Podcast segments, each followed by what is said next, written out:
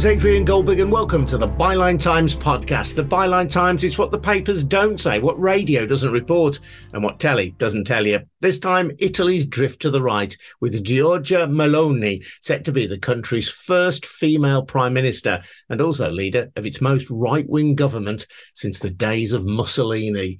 Meloni's Brothers of Italy, which started as a neo fascist party, scored 26% of the vote and is likely to be a senior party in a new coalition. We're going to hear in a moment from David Broder. David is the author of Mussolini's Grandchildren Fascism in Contemporary Italy. Before then, though, just a reminder that the Byline Times podcast is funded by subscriptions to the Byline Times. That's our wonderful monthly newspaper edited by Hardeep Matharu which has exclusive content in the print edition that you cannot read online. The great thing about the Byline Times is there's no shadowy oligarch or millionaire backer telling us what to say.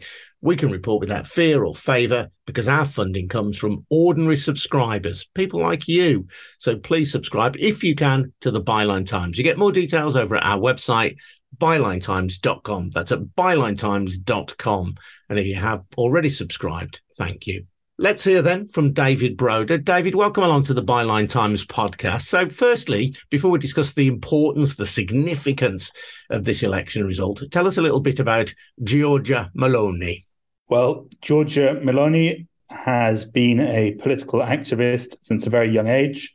She's from Rome, from Garbatella, which is a, a working class district. Her parents aren't from Rome. But she joined the Italian social movement in 1992. The Italian social movement, MSI, was a neo fascist party founded by members of the defeated fascist regime in 1946. And it has a long and often violent history in post war uh, decades uh, and was always quite a small party, the kind of party that would get 5 or 6% of the vote. But Meloni joined it at a time of great upheaval in Italian politics with the death of a lot of the old parties, the end of the Cold War. And she made her career in the MSI. She became a councillor in Rome, then she became a MP, and she became the youngest ever deputy speaker of the Chamber of Deputies when she was only 29 years old. So, in fact, already as a young woman, she became youth minister in the last of Silvio Berlusconi's governments at a time when the post fascist party was welcomed into a broad right wing coalition. So, already in the 1990s, former fascists were in government as a junior partner to Berlusconi. But what we've seen over the more recent decades is that the, the most right wing parts of that coalition, including former fascists, have become the dominant force. And this election result is really the, the uh, culmination of that process.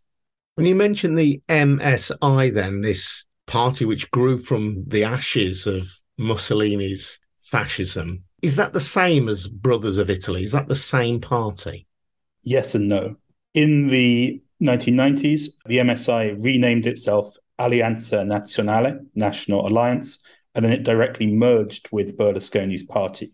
In those years, its leader Gianfranco Fini made some efforts to distance itself from fascism, or let's say to, to merge some of the fascist influences with a more liberal democratic culture, commitment to taking part in electoral politics, rejection of violence and authoritarianism. That created some conflict in the party at the time. For example, Alessandra Mussolini, the granddaughter of the dictator, quit the party in 2003 after Fini made a visit to Israel, where he strongly criticized the history of the fascist regime. And then Fini eventually took the party into a merger with Berlusconi's party. Fratelli d'Italia was created in 2012 by people who rejected that process and who reasserted the claim to the party tradition. So they adopted the MSI's logo, which is a tricolor flame, and Fratelli d'Italia's flag, even now, has the flame of the MSI in it. And in the early years of the party, particularly when Meloni sought to assert its ownership over the neo fascist tradition over other small groups like Casa Pound or Fiamma Tricolore, uh, more extremist and extra parliamentary groups, she often lent into a very severe denunciation of those who had earlier dissolved the neo fascist tradition. for instance, calling Fini a mascot of the Masons, of high finance, and so on. So, particularly in the early years, the party adopted a very conspiratorial register, but also kind of harked back to neo fascism. But a lot had also changed, particularly because of the lessening in general of political violence in Italy. So, Fratelli d'Italia, Brothers of Italy, they wanted to reclaim, in a sense, then the the fascist tradition from which the MSI, the original MSI, had grown. Yes, that's right. Giorgia Meloni often cites as her political forefather Giorgio Almirante. Almirante was the founding leader of the MSI and, and led it through most of its history, actually, until his death in 1988. Almirante had taken part in the regime. He had written for a journal called La Difesa della Razza, the defense of the race, in which he advocated explicitly biological racist ideas. Nonetheless, he stands in the Fratelli d'Italia tradition as someone who brought fascists into democracy, where they had been relatively politically marginalized after 1945. They see him as someone who kept the flame alive. Of course, over the decades, the way that they organized changed and isn't just the same as historical fascism for instance, a commitment to constitutional process, taking part in elections, generally over time rejected other terrorist groups who were within the orbit of the party, although that was a very conflict ridden process. And so today, what we see in Fratelli d'Italia is a party which celebrates the unbroken tradition of the post war MSI much more than it actually celebrates the Mussolini regime itself. That brings up a lot of contradictions, of course, because the very people they're celebrating did call themselves fascists, and many of them were uh, veterans of the regime. Uh, in fact, even at the time Meloni joined in 1992, still many of the main leaders were people who had directly participated in the Nazi collaborationist Salò Republic. Uh, so there is a genuine historical link then to Mussolini with the party of the woman who is now going to be in all probability, the leader of Italy. Yes, absolutely. And often we hear this kind of story, which is that, oh, well, the party's broken with the past, that no longer applies, and so on. But when you look specifically at what they're saying, it's actually very indulgent and partial criticism of fascism. For instance, Giorgia Meloni, about a month ago, issued a video for international media where she sought to dismiss claims that her party is indeed steeped in fascism. But what was really interesting was the very uh, kind of pedantic phrasing she used in order to not condemn fascism in general. So, a, a typical way of doing this, and which she repeated, is to condemn its 1938 racial laws, which involved the segregation of Jews and indeed other ethnic minorities from taking part in public life, from uh, children going to school, Jews having jobs in the civil service, and so on. So, the sort of rhetorical trick, if you will, is to say that that was wrong and that fascism's participation in the Holocaust is to be condemned, but not to condemn the fascist experience in general. And part of what this aims to do is actually to, to separate a general judgment on fascism from the idea that basically Mussolini went astray when he was led along by Hitler. So, even though, of course, there's much to be said about the record of, of racism and ethnic violence of fascism right from its origins, this is a kind of way of saying, well, fascism wasn't so bad. Lots of people joined in good faith. And indeed, that the people who continued the neo fascist tradition after the war are not to be condemned, but rather celebrated because they maintained the tradition of the right and they fought against communists who were even worse. So, yeah, so this party has a much more distinctly fascist tradition than other far right parties, for instance, the Front National in, in France. And you mentioned the Front National, of course. Um, Marine Le Pen attempted to modify what many people regarded as a, a far right stance in the recent presidential elections. It wasn't successful for her. She was defeated by Emmanuel Macron. But has Meloni adopted a similar stance? as she tried to mainstream her appeal in some way? I think yes, in part, but it's also a very contradictory process. In fact, I'd say that we can generally observe a distinction between Meloni's insistence that she won't disturb Italy's international position. For instance, making a, very strong emphasis on the fact that she supports Ukraine, not Russia, that she's committed to NATO, that she wants to sort of change the European Union rather than consider Euro exit. And you know, even only a few years ago, she had basically the opposite positions on these questions. But much more than Le Pen, she's kind of insisted on Italy's commitment to its Western partners and has a much stronger position against Putin and, for instance, against China, even than parties like the Lega uh, in Italy or Le Pen's in France. Yeah, because in France, Le Pen didn't actually advocate Frexit, French exit from the European Union, but there were many people who believed that she would have steered France down that path, made it very difficult for France to stay within the European Union, essentially by breaking its rules, the rules that she disagreed with. There isn't that same sense then from Meloni. She is committed, as far as we can tell, to the EU. I think, yes, in the sense that that's the way she's framing her agenda now. Of course, it's also true that Firstly, there's some difference between the two cases. Italy is much more vulnerable to tipping out of the European Union accidentally, has much higher public debt. Also, it's the discourse on the possibility of Italexit has been strongly undermined by the recent pandemic firstly the, the, the, mere fact of the pandemic showing the way in which was internationally connected, but also the post-pandemic recovery funds.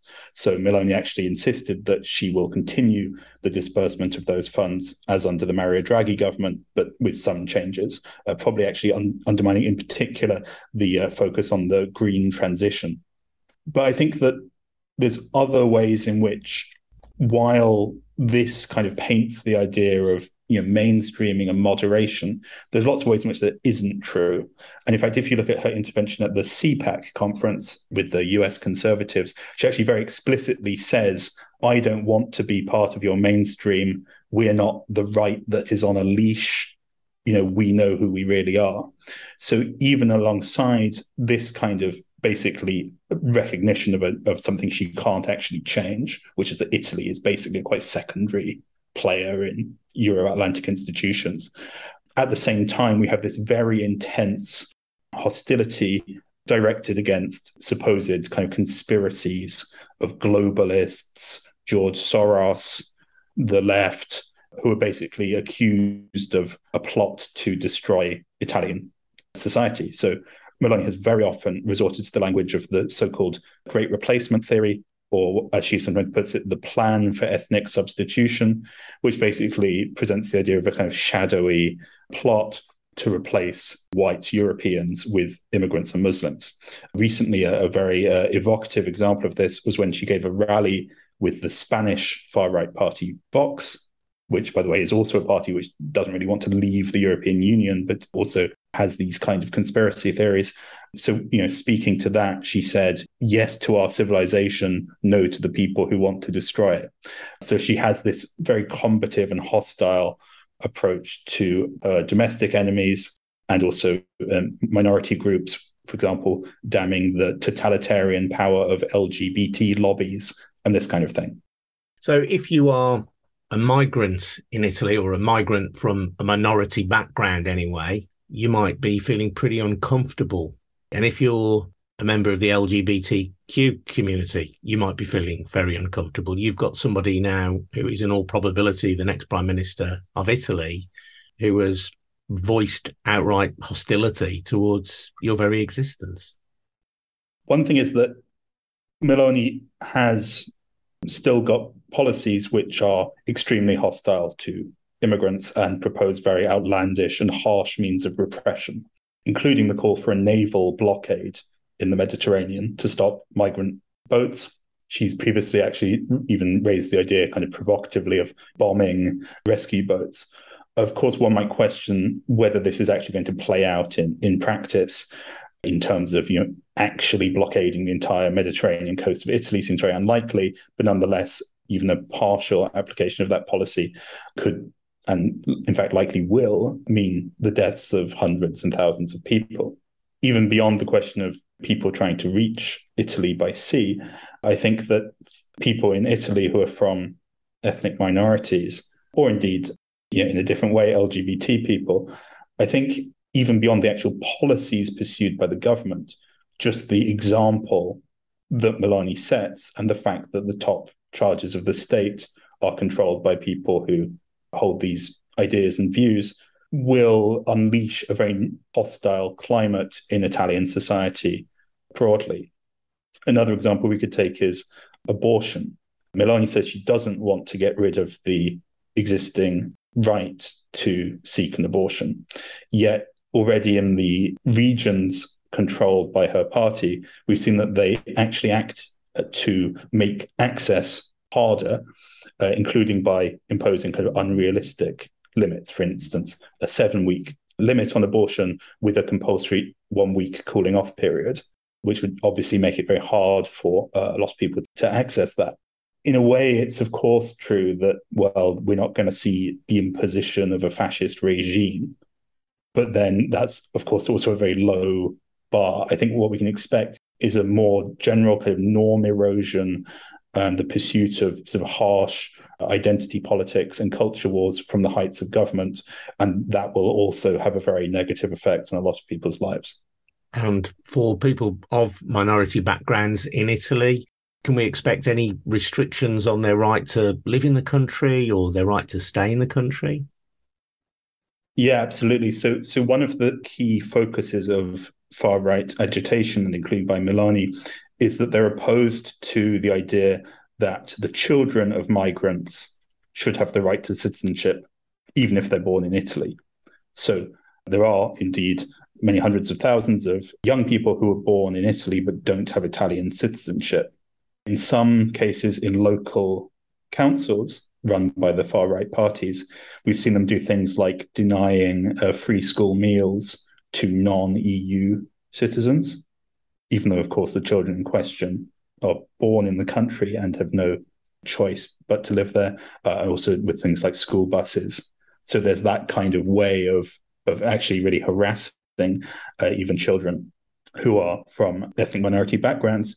And another thing that Meloni has proposed is that non EU citizens who set up businesses in Italy uh, should have to pay massive sureties, like basically pay an ad- advance payment to prove that they aren't going to do tax evasion the sort of rhetoric around this is seemingly based on the premise that it is immigrants who are importing the culture of tax evasion into Italy. Of course, one of the main leaders of her government coalition is a convicted a tax fraudster.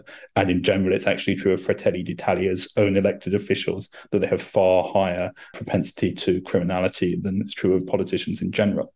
So I think, yes, it, there are very definitely means by which this government will make people's lives harder, as indeed did the previous governments, including these parties. The difference this time is that Fratelli d'Italia is the bigger one. And we've touched on this already, but LGBT people as well, then? They're people who are going to be likely to be victims of an ongoing culture war. Yeah, I mean, one of the typical themes of Fratelli d'Italia's sort of narration of, the way they talk about the, the world we live in is the destruction of our roots and identity, included by speculators, by online social networks, by the International Republic of Money, as they call it, to create a sort of formless mass of atomized citizens who have no loyalty or roots and as against this, they pose, you know, the natural, traditional, of course, heterosexual family that includes a very harsh idea of LGBT people who are basically portrayed as unnatural and rootless and not really belonging, and indeed being like weapons of lobbies which are trying to deracinate the population. And so these ideas, although not necessarily put in the language of historical fascism do very much belong to the idea of the minorities and actually particularly Jews who drive the destruction of community to create the totally liquid society who are just agents of capital.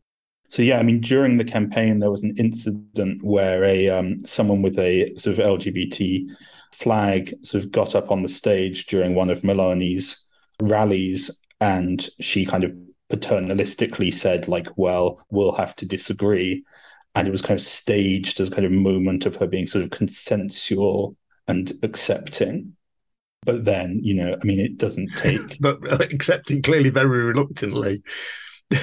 yeah, of course, the agreement to disagree is that she agrees that basically the you know, they should agree that she gets to have her opinion, which is that you know their existence basically counts less. So yeah, I mean, like Italy doesn't have gay marriage; it has civil unions, and I think it's unlikely to to change under this government. Of course, I think the other thing is that I feel that this moment will have a very negative and broad social effect. Of course, it's actually true that a majority of Italians, in, I mean, judging by polls, a majority of Italians do support same-sex marriage and adoption. But basically, the, for the victory for this party will be a uh, a boost to uh, all manner of uh, homophobes and reactionaries, including in their sort of everyday uh, interactions. There have been a few phrases of theirs that you have quoted, David. And as someone of Jewish heritage, perhaps I'm oversensitive to these phrases. But when you've talked about international capital, you've talked about uh, people being in hock to the Masons and so on. Is there an underlying dog whistle anti Semitism about all this? Yes. the, the answer is yes. And we see this in the prominence of George Soros uh, in the party's propaganda Of course, we can establish a certain connection with the fact that the party has such good relations with Viktor Orban in Hungary, who prominently demonizes Soros in his propaganda. I mean, I'll give a couple of examples, one of which is the claim that George Soros is the figure behind ethnic substitution. And uh, Meloni, in one of her um, sort of posts about this, referred to him as a usurer I mean, that word is obviously particularly strongly connotated. Often instead we have like speculators, this kind of thing. Another telling example was on the 100th anniversary of the end of World War One. Uh, Meloni sort of issued a, a, a, film sort of celebrating Italy's defense and then uh, invasion of neighboring territory at the end of World War One. And one of the common World War One slogans in Italy is uh, "The foreigner shall not pass." And so she posted a hundred years ago, like today, the foreigner shall not pass.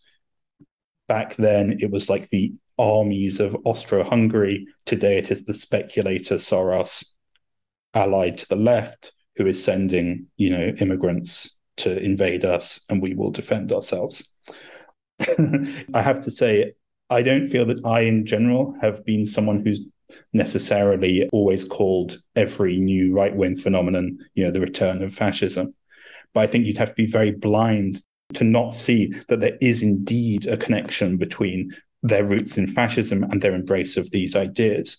And even though it's not just the same old Mussolinian ideas, they're also drawing on things like great replacement theory, reverse colonialism, and these kind of international sort of far right memes.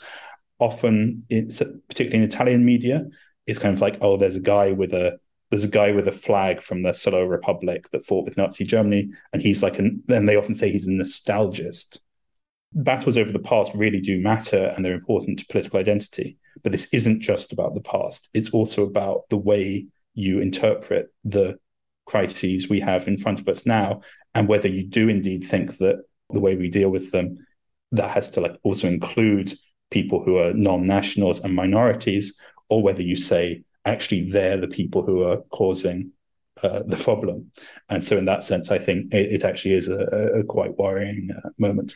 And uh, of course, uh, you've mentioned that she's opposed to Putin, that she supports Ukraine, but in her culture wars, she echoes Putin. In her nationalism, she echoes Putin. More broadly, we've seen a, a movement towards the centre right, as they would call it, as the far right, as I think you correctly call it, not just in Italy, but in other countries as well. Sweden, we've seen the rise of AFD in Germany, Marine Le Pen's relative success in France, albeit her failure to win the presidential election. So these are troubling times, I think, for Europe as a whole. Tell me a little bit, though, David, about the partners in her likely coalition. Are they further to the right? Are they less to the right? I think one of the uh, common optical illusions of Italian politics is that as things move further and further right, people who were previously thought to be extreme and beyond the pale themselves become seen as sort of protectors of of moderation and normality, and partly because they've been we've sort of seen them already. So, you know, Silvio Berlusconi is a, a, a good case in point in the sense that he's quite widely portrayed in as a kind of more pro-European, more moderate figure. And yet, of course, the whole reason why these parties are in government, including the far right ones, is because he brought them in to his first government in the 1990s, where they hadn't been there before. So in a way, it's kind of like he thought he could control them, and then they they have escaped his uh, leadership. Broadly, I think we can say that Forza Italia, Berlusconi's party, is more likely to enter arrangements with kind of centrist and centre left forces, and probably the one party that would be most likely to leave the coalition uh, once it begins to fail. And also is a party which doesn't have the same roots in neo fascism. Although, of course, Berlusconi himself has very often made very indulgent comments about the fascist regime and indeed uh, racist ones. I think that broadly we can say that the Lega is seen as the, the most disruptive force.